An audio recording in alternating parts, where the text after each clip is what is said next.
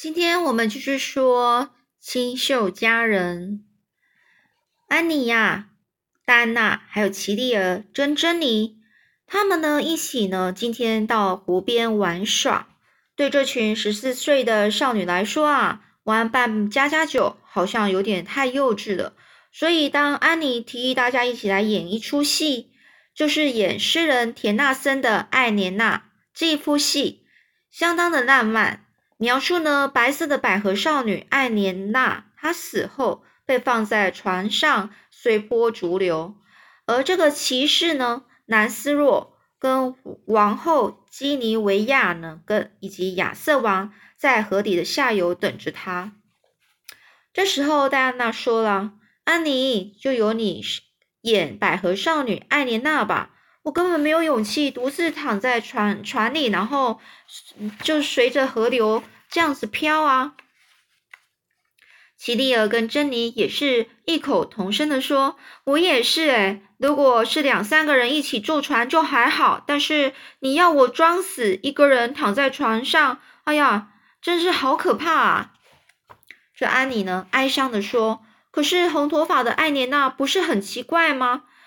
艾莲娜她明明是金发，所以奇丽儿比较适合的。”这戴安娜又说了。安妮，其实你剪短头发之后，头发看起来比以前还要深了，头发的颜色比以前还要深了，而且你跟奇丽儿一样是很漂亮的，很适合演艾莲娜啊。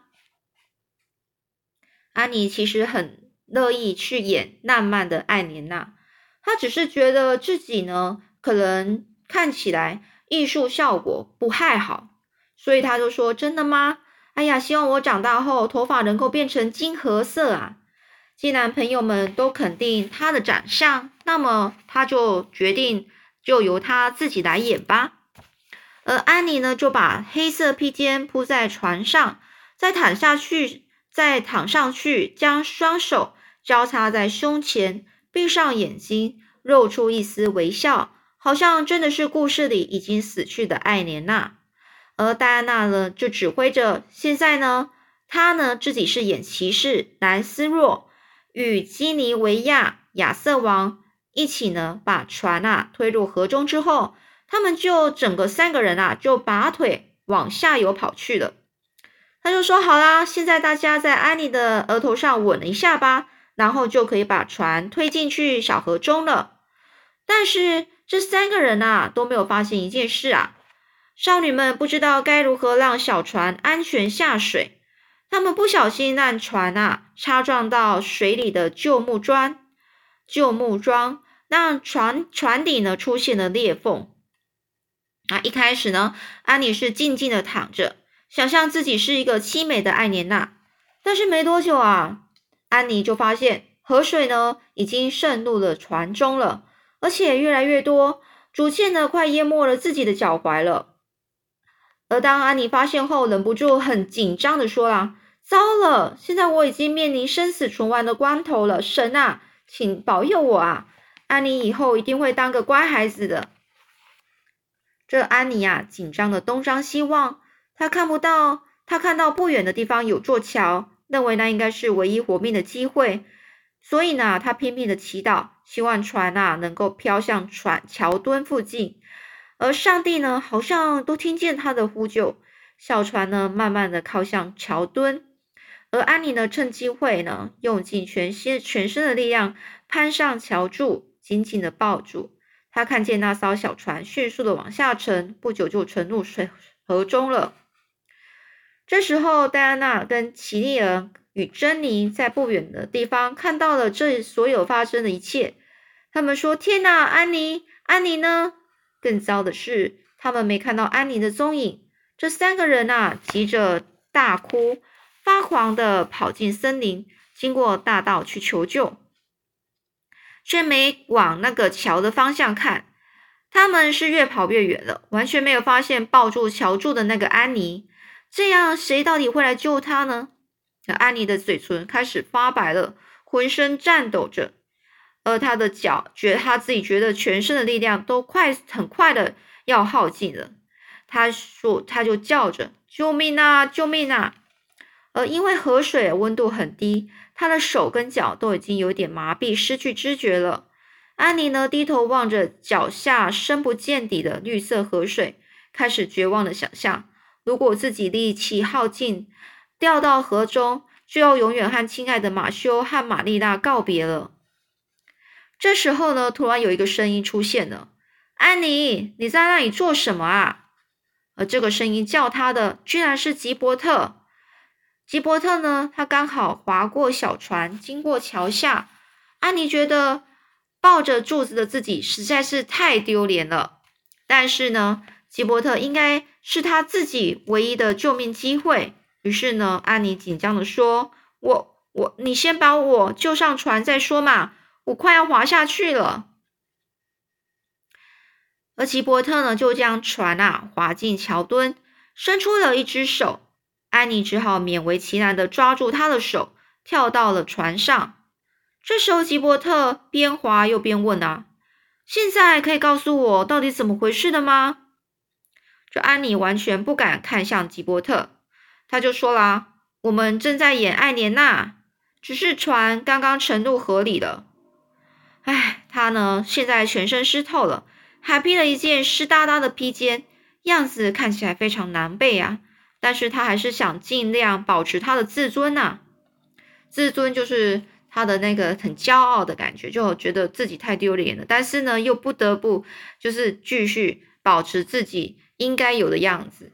而吉伯吉伯特呢，他将船划向岸边，很有礼貌的伸出手要扶安妮上岸，但是安妮故意不看他，自己走上岸边，而且态度很高傲的说：“非常谢谢你的帮忙。”就打算转身离开。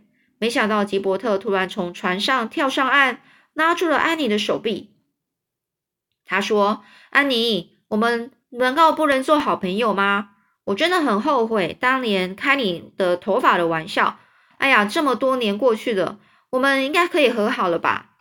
但是安妮很冷淡的回答说：“不用了，吉伯特，我们永远也不能当朋友。我也不想当你的朋友。”哎，这应该令。吉伯特非常受伤啊，因为吉伯特他的脸色现在是很铁青的，回到船上很生气的快速划走了。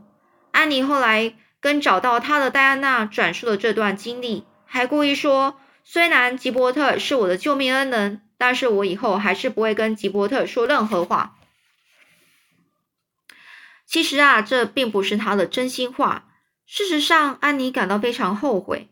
不知道从什么时候开始，安妮呢对吉伯特的看法已经变了。尤其呢，当吉伯特用一双褐色的眼睛看着他，很诚恳的请求要当他的朋友的时候，安妮差一点就要答应了。但是呢，她还是努力想起被笑是红萝卜的那个头发的可怕记忆，而只有这样呢，才能保持她冷淡的态度。而当安妮回到家之后，对玛丽娜与马修报告了这个意外插曲，并且说：“我决定以后要变得理智一点。今天差点就要淹死。艾凡利这地方毕竟不适合耍浪漫啊，而且浪漫思想在现代似乎也不大流行了。”这玛丽娜笑着说：“哎呀，希望你要说到做到啊。其实呢，玛丽娜喜欢安妮，跟她一样，当个实际一点的人。”但是马修想一下之后，小声的表达他的意见。他说啦：“不过，其实保有一点小浪漫还是不错的嘛。”而玛丽娜就接着说：“安妮，刚刚你出去玩的时候，史黛西老师来过了。”这安妮呢就说：“老师为什么来呀？啊，我知道了，我应该早跟你说的。”昨天下午的时候上历史课，我偷看了《冰汉》这本小说，被老师抓到了。我有跟老师郑重的郑重的道歉，并且以一个礼拜不准看《病害》作为处罚。老师后来原谅我了，没想到他会过来跟你告状啊。这时候呢，玛丽娜就回答他说：“史黛西老师并没有来告状啊，你是罪恶感作作祟啊，而且呢。”你真的不应该带小说到学校去啊！哎，话说回来，史黛西老师过来啊，是因为他想成，他想为成绩优秀的你，还去报考皇后师范学院的学生，就是因为呢，这个老师啊，史黛西老师呢，想要为成绩优秀而且想要报考皇后师范学院的一些学生啊，另外开一个课后补习班，你觉得呢？你以后是想要当老师吗？这时候，安妮结结巴巴的说：“哎呀，那是我一生……哦，不不不，是我是这六个月来的梦想啊！奇蒂尔跟珍妮也说了，他们也想当老师啊。不过那边的学费很贵耶。”这玛丽娜就说啦：“只要我跟马修在的一天，绿色屋顶就是你的家。学费呢，你就不用担心了。我跟马修决定要收养你的时候，就打算让你受最好的教育。”因为我觉得女人呐，要拥有独立的生活本事才行呐。如果你想要考皇后学院的话，那就参加课后补习吧。安妮呢，热情地抱住玛丽娜，没想到梦想又再度有实现的可能。不过这也代表新阶段的开始。安妮从此要收敛自己内心的玩那种呃玩心，就是不可以再呃随随便便可以出去玩了。她必须要投入准备考试的长期看战看战中了，就是他要一直呃很长时间要去准备考试了。好，我们今天就说到这里吧，下次再说喽。